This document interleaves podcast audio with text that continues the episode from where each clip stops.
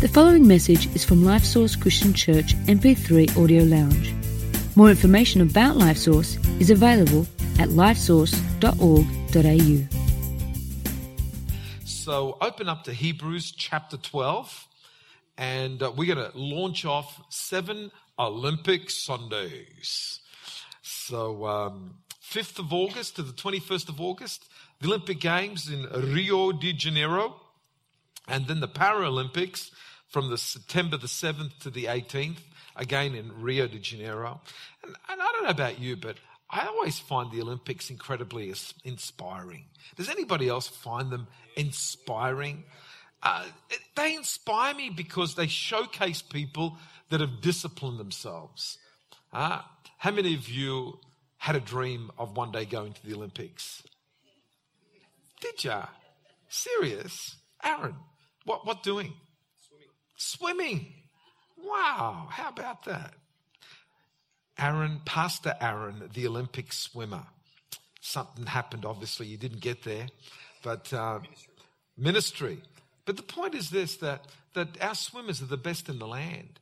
And not only that, but we just admire the fact that they discipline themselves. You can't win an Olympic medal without disciplining yourself. So it's not like they all get a prize for participation like we do in our schools. Yay! Here's a gold medal for everybody because you participated. Here's a gold medal. Nah, in the Olympics, you got to earn your gold. You don't just get it for participation. And so you've got to be tenacious. You've got to persevere. You've got to discipline yourself. You've got to keep your eyes on the prize. And, and, and so there are so many similarities between that and the Christian walk. And so what we're doing over the next seven weeks is finding what the similarities are between Olympic discipline and Christian discipline. And so let's read Hebrews chapter 12 that I find one of the great Christian Olympic scriptures in the Bible. And uh, here it is, Hebrews 12. It says, Therefore, we also, since we are surrounded by so great a cloud of witnesses, let us lay aside every weight and the sin which so easily ensnares us and let us run with endurance the race that is set before us, looking unto Jesus, the author and finisher of our faith. Here's Jesus, the great Olympian. He started, he finished. How good is that? Uh, who, for the joy that was set before him, endured the cross, despising the shame, and has sat down at the right hand of the throne of God one of the debatable issues that comes out of this scripture is the cloud of witnesses. So, what's this cloud of witnesses? What is it? Uh, so many people kind of feel that the cloud of witnesses is all of the people in heaven looking over the balustrade of heaven onto us here on earth and looking at what we're doing. That's certainly a theory. Uh, I'm not convinced it's the right theory, but it's certainly a theory. I kind of think more the cloud of witnesses is in context of chapter 11. So when you go to chapter 11, we, we talk about the heroes of faith. And chapter 11 is the great faith chapter of the Bible, and it showcases these faith heroes. It starts with Abel, moves on to Enoch, goes to Noah, Abraham, even the women are brought in. How lovely is that? I love the fact that women are brought into the heroes of faith because um, uh, I tell you, 50% of the world's population are women, and uh, we need to lift them up and give them a Guernsey. And can I just say, just let me press pause here for a second. Why, why would you disqualify 50% of the earth's population because they're female from anything? I mean, what that mindset needs to be totally removed from our mindset and say, now there is no male nor female. It's whoever wants to have a go can have a go.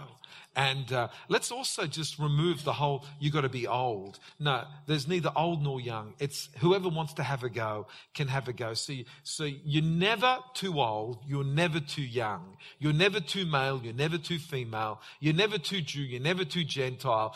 Give it a go and see what happens. Okay. Now let's press play again. That was pause.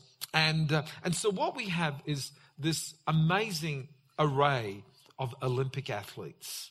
They're faith athletes, people that have won the prize. And, and what I find is there's such a, a, a, mixture of people. One of the people that wins the prize is a lady called Rahab. And, and she's actually introduced in, uh, in verse 31 by faith, the harlot Rahab gets a Guernsey. I mean, she's even described as a harlot. I mean, Lord Jesus, help us leave our past behind and not get defined by our past. But the Bible defines her by a past. But the fact is, she didn't stay a harlot. She, she won the prize because she persisted in faith. And it, it's an evidence for us to say, doesn't matter what your past holds, God can give you a Guernsey if you press in. Amen?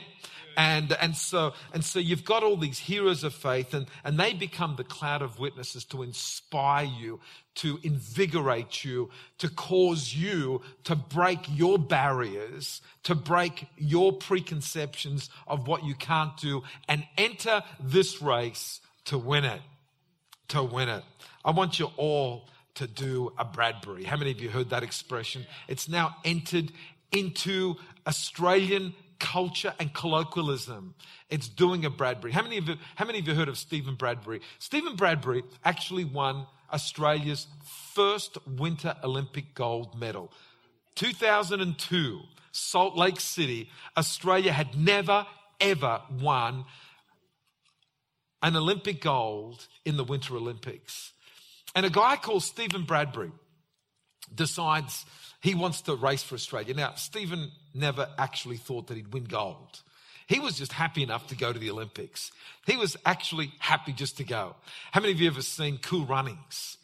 You've seen the movie Cool Runnings with a Jamaican bobsled team. I mean, of, of all the nations that would give a bobsled team, think of Jamaica. Jamaica man. And uh, do you like my Jamaican impersonation? And uh, anyway, the fact is that there was no chance in the world that they were ever going to win. But as far as they're concerned, they made it. Eddie the Eagle. How many of you have seen the movie Eddie the Eagle? The, uh, the, uh, anyway. So Steve Bradbury falls into that sort of category. There's no way in the world he's going to win because there's so many other countries that, um, ice skating for them, um, is part of their national sport. So any, anyway, 12 years of practice and he gets to the Olympics. And so he gets into the heats. And lo and behold, he wins the heats. He wins, well, he's racing the heats, but you know, they were pretty pathetic skaters. So he thought, well, I got lucky. I, I won. But then now he's in the quarterfinals. And in the quarterfinals, there's two world champions. And it's only the first two that get into the semi-finals, and he comes third. So he misses out. And so he's basically saying, well, at least I made the quarterfinals. But then news comes out that the guy that came first got disqualified because he actually um, got in the way of somebody and they disqualified him. And so third place becomes second place. And Steve Bradbury then says, I'm into the semi-finals. So he's in the semi-finals. I mean, this is way past where he thought he was going to be. So he's in the semi-finals. He's racing in the semi-finals, and there's, you know, he's coming fourth. Uh, you know, sorry, he's coming fifth. He's coming last. And then all of a sudden, what happens is he comes around the corner. Three people in front of him fall over. He goes past them and he comes second. And before he knows it, he's in the finals. The finals. It's beyond his wildest dream. Now, when he goes into the finals, his time is by far the worst time of anyone that's ever been in the finals of the history of the Winter Olympics. And, and so he's thinking to himself, what strategy will I use? And uh, the, the strategy was, I, doesn't matter how fast I go, I'm always going to be last. So I better stay out of everybody's way. so anyway, so he's, so he's in the finals of the Olympic gold medal for 1000 meter ice skating. And, um, and so they're coming into the last bend and he is dead last. And then all of a sudden, in the last corner, he watches one of the skaters falls down, and then he watches another three falls down, And all of a sudden, he sees that there's no one in front of him except the line, and he crosses the line. Come on, I, I, I want to show you the video. Do you want to see the video? This is this is bad hairdo. We're talking 2002 bleached hair, spiked hair. Bring back the mullet, I say, because these hairdos are pathetic. Anyway, come on, have a look at Steve Bradbury winning gold medal. Last man standing.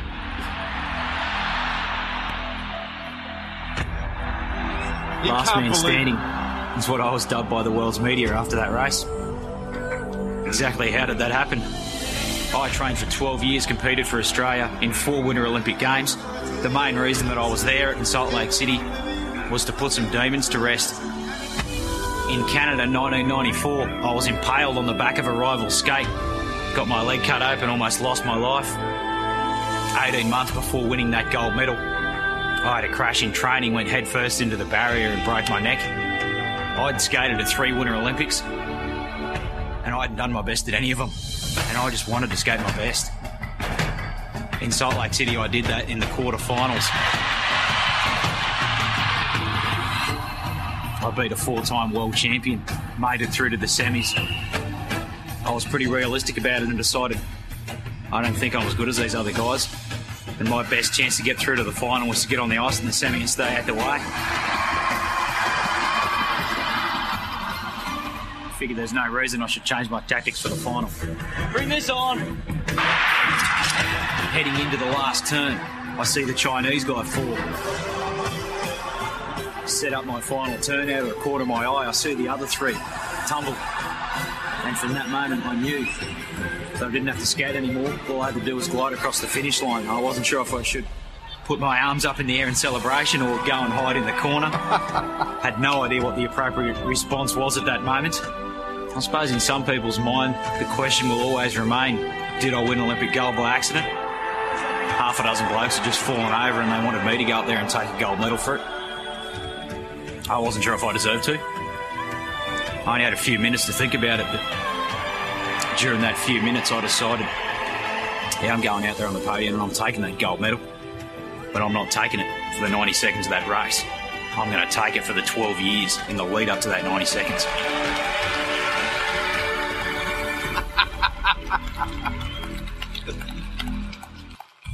Last man standing. Thank you to Channel 9 for that um, great clip.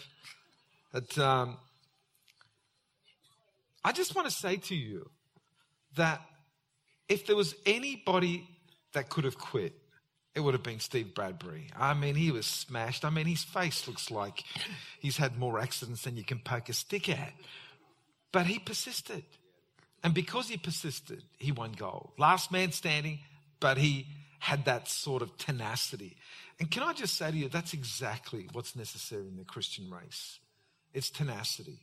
It's tenacity to stay the distance. It's tenacity to stay to the end. So I'm going to give you this morning three step plan to finishing well. Who wants the three step plan to finishing well? Okay, here it is. From that scripture in Hebrews chapter 12, step number one, if you want to finish well, you got to get rid of your baggage. This is what it says in Hebrews 12, verse 1.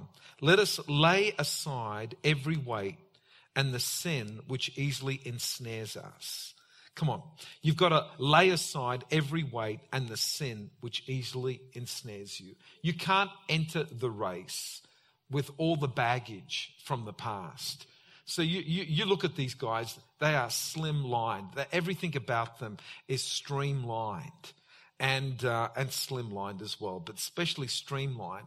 So you don't go onto the field with this big rope and a truck full of junk behind you. You make sure that you put aside every encumbrance. You don't even put a wallet in your pocket. You don't put a phone in your pocket. You don't put anything that would slow you down. You get rid of everything because you're running a race. Too many people are just carrying too much junk from the past. They're just wondering, you know, just, just all this junk will slow you down. Okay, here's the deal. Every single one of you have had some bad things happen to them. Is there anyone that hasn't? Of course you've had. Every, every person here has had someone say something negative against you. Has someone uh, uh, impacted you in a negative way. And, and so the, the, the response is often you take it on board. But as soon as you take it on board, it slows you down. So here's the answer to getting rid of the junk in your life. One word. The answer is forgiveness. You've got to forgive. You've got to forgive. You have to forgive. And what forgiveness does, it actually is like getting a knife and cutting the line that connects you with that event in the past. Because so many people are carrying unresolved stuff. Unresolved stuff. You know, when we're talking about uh, the research that we've done, we find that uh, one out of every four girls has been sexually abused. One, every, one out of every five boys has been sexually abused. And so that can create a scar in your life. And what happens is that it actually ties you in to your abuser. And so this is, this is the tragedy of it all. Because when it comes to that, you have an event in your past that's a negative event, but through your resentment and unresolved issues, you actually carry your abuser with you through life. Through the resentment and, and, and the inability to resolve it.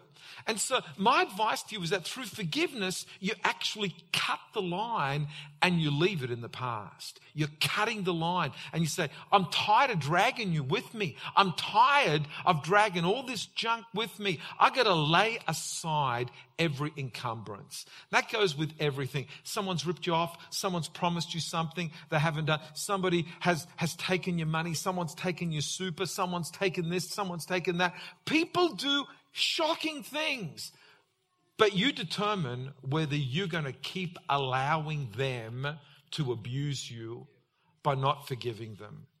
Cut the line is my advice. Cut the line and get rid of the weight so that you can run your race well. What else do you do to get rid of your baggage? You, you've got to get rid of your weak spot as well. Every single one of us has got a weak spot. The Bible talks about it here as, as the, the, the sin which so easily ensnares us. And so, just as you get rid of the junk through forgiveness, you get rid of your weak spot through accountability. Accountability is such a powerful thing. Accountability. Again, you know, every single one of us has got weak spots. Every single one of us has got an area in their life that they're battling with. There's not one person in this room that has no weak spots. There's not one person in this room that is just so strong and so powerful that you're never tempted. Not one person. Even Jesus was tempted. So if Jesus is going to be tempted, so are you. The issue with us is that more often than not, we give in to our weak spots rather than protecting our weak spots. And this is what accountability is it exposes the weak spot and it becomes accountable. Now, what happens with a lot of us, we don't want to expose it because exposure brings shame. And shame is one of the tools that the enemy uses to keep us in bondage. Shame is such a horrible thing because shame basically says if people find out about this, they're going to treat me badly, they're going to treat me negatively. And you know what? That's the lie of the enemy. Because in a loving environment, when people find out, they say, How can I help you? How can I help you be better? But shame keeps the thing hidden and, and, and accountability basically gives you the strength where somebody's doing the journey with you to protect your weak spot. It's such a very powerful thing where you find someone that you can confess. And that's why James talks about confessing your sins one to another. And in order to help each other, well, we can do the journey well. Come on, every single person in this room needs a confidant, needs someone that you can confide with, someone that will help you. And that's why in this church we've got leaders, we've got connect group leaders, we've got youth leaders, we've got kids leaders, we've got men's leaders, we've got women's leaders, we've got all sorts of leaders in this church that will want to do the journey of life with you. And if you share your weak spot with them, they're not going to use it to, to, to out you, to, to use it against you. They're there to help you be an overcomer. And that's where you've just got to trust that there are some people in this world that are not going to use your weakness against you, but are actually going to love you to strength and love you to health and be there by your side to protect you, not use it against you. And the, the third thing that this scripture talks about is, is we, we need to define what sin is. It says, uh, let us lay every weight and the sin which so easily ensnares us. So the Bible does talk about sin. I know it's a subject not many people want to talk about. But I, but, but I need to talk about it because there's a delusion in this world that is actually trying to make sin righteous and righteousness sin. And what we've got to do is to work out what real sin is. And can I just say to you that real sin is what the Bible talks about as sin. So there is sin in this world. And the sin is what God says is sin. Not what man says is sin, but what God says is sin. Because society will change its definition of sin based on society. Let me illustrate. Um, throughout the millenniums, there's been a lot of societies that have actually believed in cannibalism. So, um, you know, 200 years ago, the Pacific Islands, at nations like Vanuatu, were nations, back then it was called the New Hebrides. Um, they were nations that actually believed in cannibalism. Fiji was another nation that believed in cannibalism. Their, their culture uh, actually said it was a good thing to eat your enemies. But then Christians came along with the Bible and said, hey guys, the Bible says that cannibalism is a sin. So let's not eat our enemies, but let's forgive our enemies. And it was like such a foreign thing. But as soon as they started to do this, it changed their culture to a positive thing, and revival started to spread through the island simply because sin was exposed as sin and righteousness was revealed as righteousness. Can I just say that in our society today, there's a push to make sin righteous and to make our stand of righteousness as sinners. And so, and so we we, the righteous people that have a definition of morality, are being called bigots and being called hateful when all we're trying to do is to say, society can't change God's definition of sin. The only one that can change God's definition of anything is God, and He's not changing it. And so, if you don't abide by what God says is right, you're going to suffer the consequences, and the society will be weakened. And so, there's this incredible push to gag preachers like me. There's this incredible push to make us look like we're the haters, to make us look like we're the bigots. And all we're trying to do is to say our society is going to be weakened by not defining what the Bible says is sin. And as soon as you stop doing that, then everything falls over. Everything falls over. See, our society has already said that one night stands are okay. Our society has already said that. We got nightclubs all over the city that, that uh, last night was set up for one night stands. And so, and so all the young people go there and they're there to pick up. They do a bit of drugs to just deaden the senses. Why would they do that? Maybe, maybe, maybe because deep down they know it's wrong. Deep down, maybe they know that something's been stolen from them, but they don't want to admit to it. So they drug themselves up. They hype themselves up. And it's the one night stands. How many people get out of a one night stand and think, wow, that was fantastic. I feel so good about myself. As opposed to maybe, maybe something was taken from me that was precious. And so it doesn't change what God still calls it fornication. God still calls it sin. God still calls it unrighteousness. But society says it's okay. It's fine. And so, and so preachers like me say, this is destroying, this is destroying something of the fiber of society. And there's a delusion that goes on, a delusion that turns evil into good and good into evil. And so we've got to expose the delusion, get rid of the delusion by a renewed mind. And this is why Paul says in Romans chapter 12, to have your mind renewed. And how do you get a renewed mind? By getting into the Word of God. You've got to get into the Word of God to see what God says about it. And if you can do that, you'll get rid of your baggage. If you can't do it, you're just going to be carrying baggage after baggage after baggage. Point number two learn the art of endurance. So here's what the writer of the Hebrews says. It says, Let us lay aside every weight of the sin which so easily ensnares us. Let us run with endurance the race that is set before us. Come on. Endurance. I love that. Endurance. Matthew uh, 24, verse 13 says, He who endures to the end will be saved. There's this, there's this thing in the Bible that elevates endurance, that elevates persistence, that elevates, I think the Americans call it grit, this determination, this unquittable spirit. I just love that. Just, just, I'm in it to the end. I'm not in it for a trial, I'm in it to the end. And there's this persistence. See, some people start incredibly well and they fall out of the race, and other people start with persistence. I love that. You know, I've been pastoring for over 35 years, and it's interesting just to see people get saved over 35 years, and some people start, they start, wow, you know, we're going to win the world, we're going to save the world, and within a few years, they're out of the race. They've been smashed out of the race. And then other people, they start slowly but surely, and they just one step at a time, and they persist. And sometimes I think it's like the story of the Aesop's tale, the hare and the tortoise. Who knows Aesop's tale, the hare and the tortoise? How many of you know that old story? Where, you know, the, the hare and the tortoise are having a race. And the hare says, Are you kidding me? You're racing against me? Because the hare's very talented. But what the hare lacked was persistence.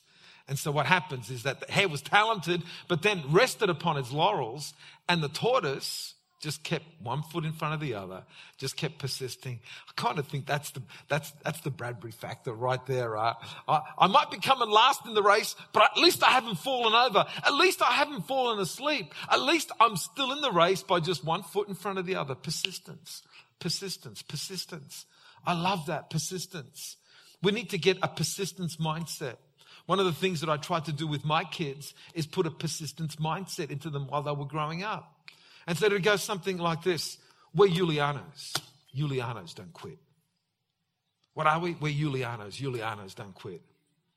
We're Julianos. Julianos get up when they're knocked down. Come on. We're, we're, we're like the, the, the, bouncing clown. How many of you, how many of you ever seen that bouncing clown? You blow it up and you just smash it. And the clown goes down but then it's got the sand base underneath. How many of you know what I'm talking about? And with the sand base underneath, you might knock it down, but that clown just keeps coming up and it's smiling at you. I don't know if it was um, clowns because we didn't have clowns in, in our house because Christelle doesn't like clowns. And um, in, in, in both ways. But, uh, but that whole thing of knocking down and coming back up again is such a powerful thing. It's such a powerful scenario of uh, you might get knocked down, but you don't stay down. You get back up again. Julianos, we finish what we start. We finish what we start. I can remember one of my one of my kids got halfway through university and just wanted to quit. And, and, and my word to them, we're Julianos. We don't, we don't quit. We finish what we start. And so it was like, yeah, I better finish what I started. And so he ended up getting his degree and that, that set him up for the next course. But it was like, no, we're Julianos. We don't quit. We're Julianos. We finish what we start. Are you putting that sort of mindset into your family? Because it's a persistence mindset that is so important because we have a generation right now raising up. It says, if it gets too tough, I'm out. I'm looking for something else. It's like, no, no, no, this is just a little bit too tough. What is that? A little bit too tough. What? That thing's tougher than you? You ought to be tougher than that. Come on. Are you made of sand or are you made out of steel? No, that's just get it out of your mindset. Get a persistence. Learn the art of endurance. Anne and I added that into our marriage when we first got married. We weren't going to get married just for a few months or a few years or seven year rich and stuff. We were married for life. And so when we got married, I actually went to the dictionary and scrubbed out the word divorce. It does not exist in our vocabulary. If you go to my dictionary, look it up, it doesn't exist. It's been scrubbed out. Because it's been scrubbed out, it never gets used. So in the early days when there was a, a little bit of fire in the relationship and maybe even in the latter days, a bit of fire in the relationship. You get a Welsh woman and an Italian, you put them together, you got an explosion. It's, uh, it's awesome. But you know what? Our attitude was, no, we're going to sort these things out. We're bigger than these things. And because the word divorce was never ever used, it was, it was, it couldn't be used because it was removed from the vocabulary. It's like we, we tied our, our legs together and we were in this three-legged race. Who remembers the three-legged races when you're at school, you know? We're in a three-legged race and we tied ourselves together, locked it and threw away the key. And it was like, we're in a three-legged race until death do us part. And if we fall over, we just get back up again. And we got to learn the system so we don't trip each other up. So we got to learn the rhythms of life and learn how we don't trip each other up, but we run together. And so you might start to walk and then after a while you can get a gallop. And then once you get the rhythms happening, you can get a sprint happening because you feel what the other person feels. You've tied yourself together. See, that's the attitude of endurance.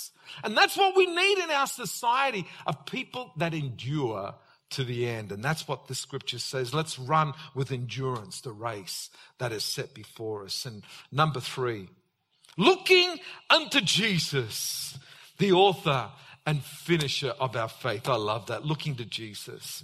He's the role model for us, folks. Come on, Jesus is the role model. Look to Jesus. He, keep your eyes on the prize and the prize is Jesus. Don't, don't look to the left, don't look to the right, don't look to people. Why is that? Because people will always disappoint you. People will always discourage you. People will always distress you. People will always dishonor, dislike, disparage. Lots of things that people will do, but Jesus said, I will never leave you nor forsake you. You've got to keep your eyes on Jesus. He's the author and finisher. He's the one that sets the course for us. And you keep your eyes on Jesus.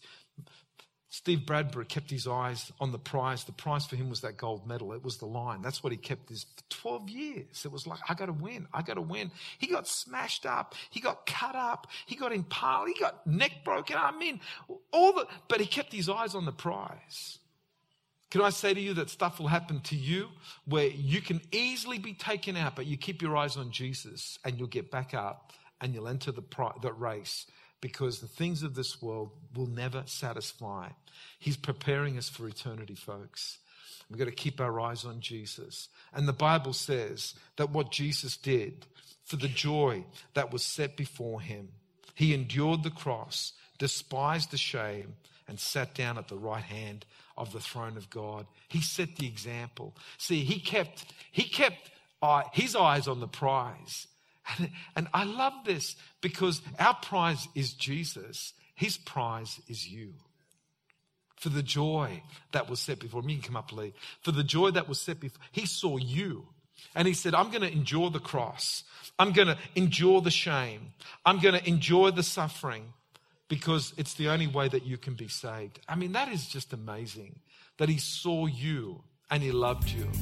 Thanks for listening to this message from LifeSource Christian Church MP3 Audio Lounge. We invite you to visit us online at lifesource.org.au to find out more about our church and to also access other free resources.